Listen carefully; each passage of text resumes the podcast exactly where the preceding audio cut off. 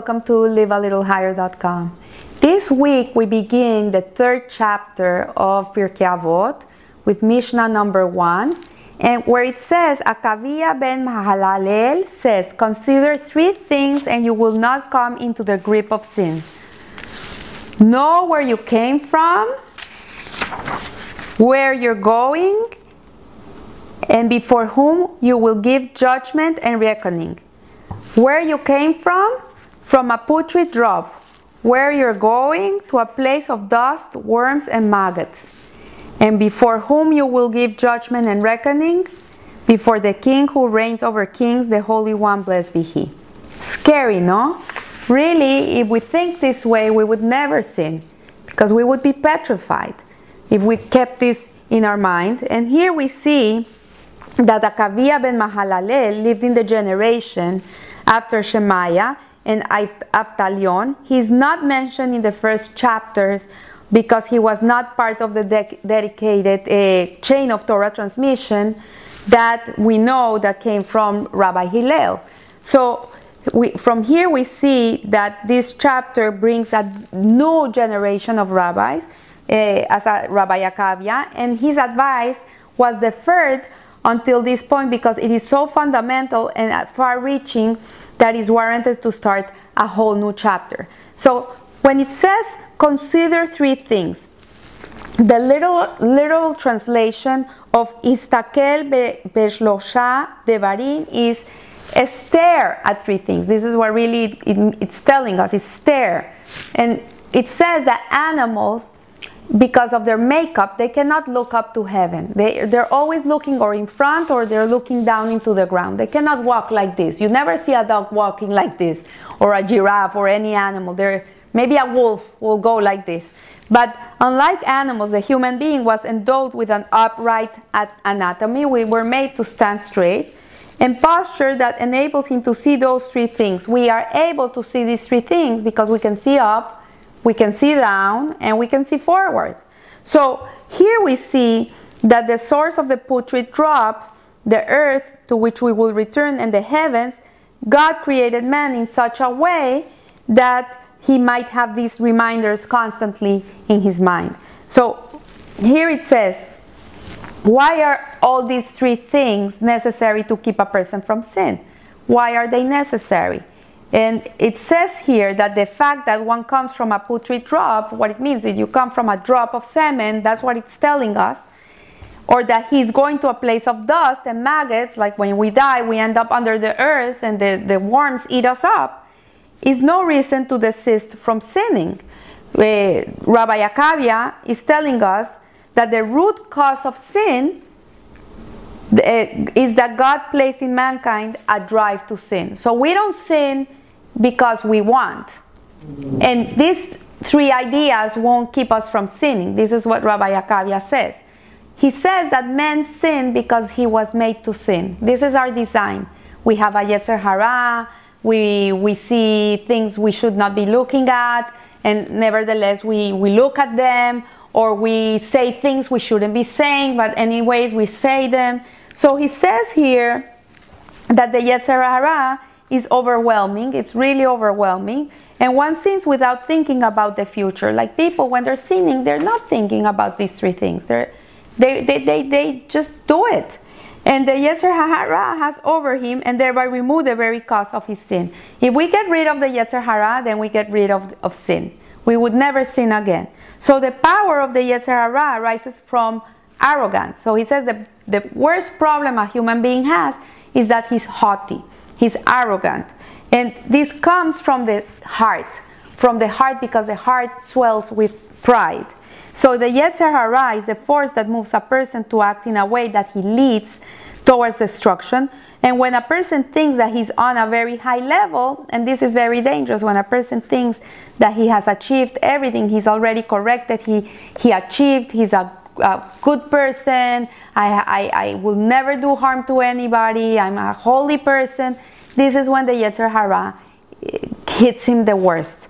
And the Yetzer Hara is set in motion to knock down and destroy. That's what uh, El Maharal of Prague is telling us here. However, if our spirit and heart are broken within us, and we do not consider ourselves important, then there is nothing for the Yetzer Hara to attack. So the rabbis have alluded many times to the fact that the Yetzer Hara arises only from pride, uh, and it says it in Tractate Nedarim, and we read, Shimon HaTzadik said, In my life, I ate only one sacrifice of a Nazir. Once a man who was a Nazir came from the south. I saw that he was beautiful eyes and was good looking, and in his hair fell his curls. And I asked him, What is the reason that you cut off your, your, your, your beautiful hair? And he said to me, A Nazir, if for those who don't know, is a person that takes upon himself a vow not to drink wine, not to cut his hair, and not to be surrounded by dead corpses.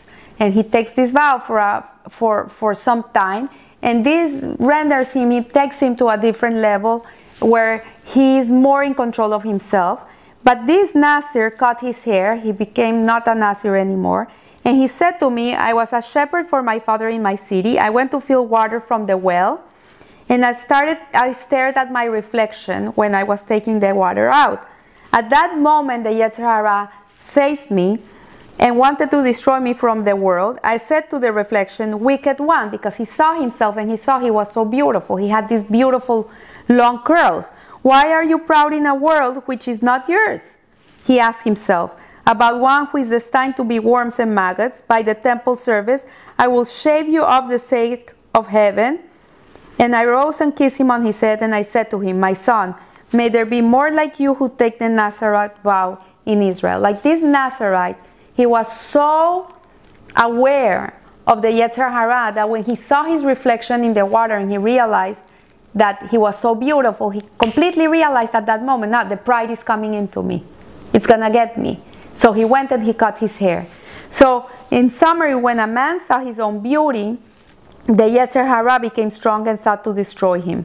And the Yetzer Hara would have nothing to pursue once the man freed himself of arrogance by shaving off his hair.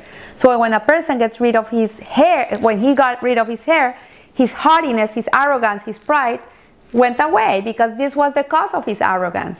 So we see here that when Rabbi Akavia ben Mahalel says that consider these three things where do you come from, where are you going, who do you have to give an accountant it makes you realize, like, okay, I come from this putrid drop, I'm nothing, I come from putrid. And then when I'm dying, when I die and I go under the ground, I'm also gonna become nothing. So why am I gonna be haughty? There's no reason for me to be haughty or feel that I'm important. So we now can explain why knowing when once you came with the, you go remo- removes one from the grip of sin because the realization that one's existence from beginning to end is very humble leaves no room for pride. And this is why this uh, Rabbi Akavia ben Mahalel told us about thinking about these three things because they take away the pride of a person. This is why. So, and before whom you will give judgment and reckoning, the, the, it says, why should he not sin? And this is a possibility is countered by remembered, remembering there is indeed a judgment. So the reason we should not sin is because you know what? There's an accountant. They're writing every little thing we do in this world. And once we're out of here, there's a there's a, a, a, um, a judgment, there's a lawyer, there's a judge, there's everything up there where we're gonna be accounted for our actions.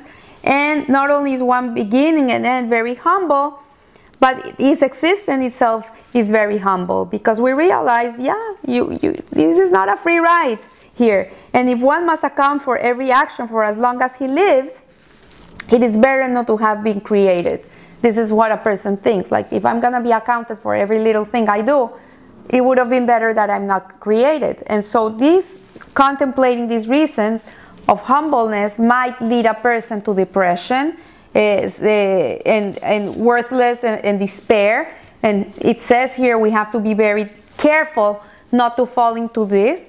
And however, when approached with the proper attitude, when we approach it with the proper attitude, this Mishnah will not lead to discouragement and despair. Indeed, it's the opposite. It will empower us to try to be the best we can be. Because you know what? When a human being lives according to his essence. When a person tries to be the best he can be, like when Margie tries to be the best Margie, Like when Rabbi Susha, he said, when I die, they're not gonna ask me why I was not like Moshe Rabbeinu. They were gonna ask me why Susha was not Susha, why he didn't live up to being Susha. This is what we have to think. What are you? Who are you? What did God give you? What God gave you, your good qualities, take them out, give them to the world. This is why you're here. Be the best you can be. And in 180 years, when you have to go up there and you have to give an accountant of your life, even if you messed up because you couldn't do it, you at least you're always gonna say, I, I tried. I try to be the best I can be. And this is what Hashem wants from us. He wants us to try to be the best we can be. If we achieve it or we don't achieve it, that's in God, God's hands. But to try to, to do the work, to do the job, that is in our in our in our power. That's uh, our free will. So our humble physical existence should motivate us to acquire a high spiritual caliber through mitzvot. A more profound explanation of the Mishnah considers that mankind's existence is dependent of God, completely dependent of God. In this relationship, mankind is referred to as dependent, which is alul, and God is the first cause, which is ilah. So when a person sins, he's in departure of God. Like every time we, we sin, we cut ourselves away from God. We, we're one step uh, farther away from Him. Every time we do a mitzvah, we're one step closer to Him.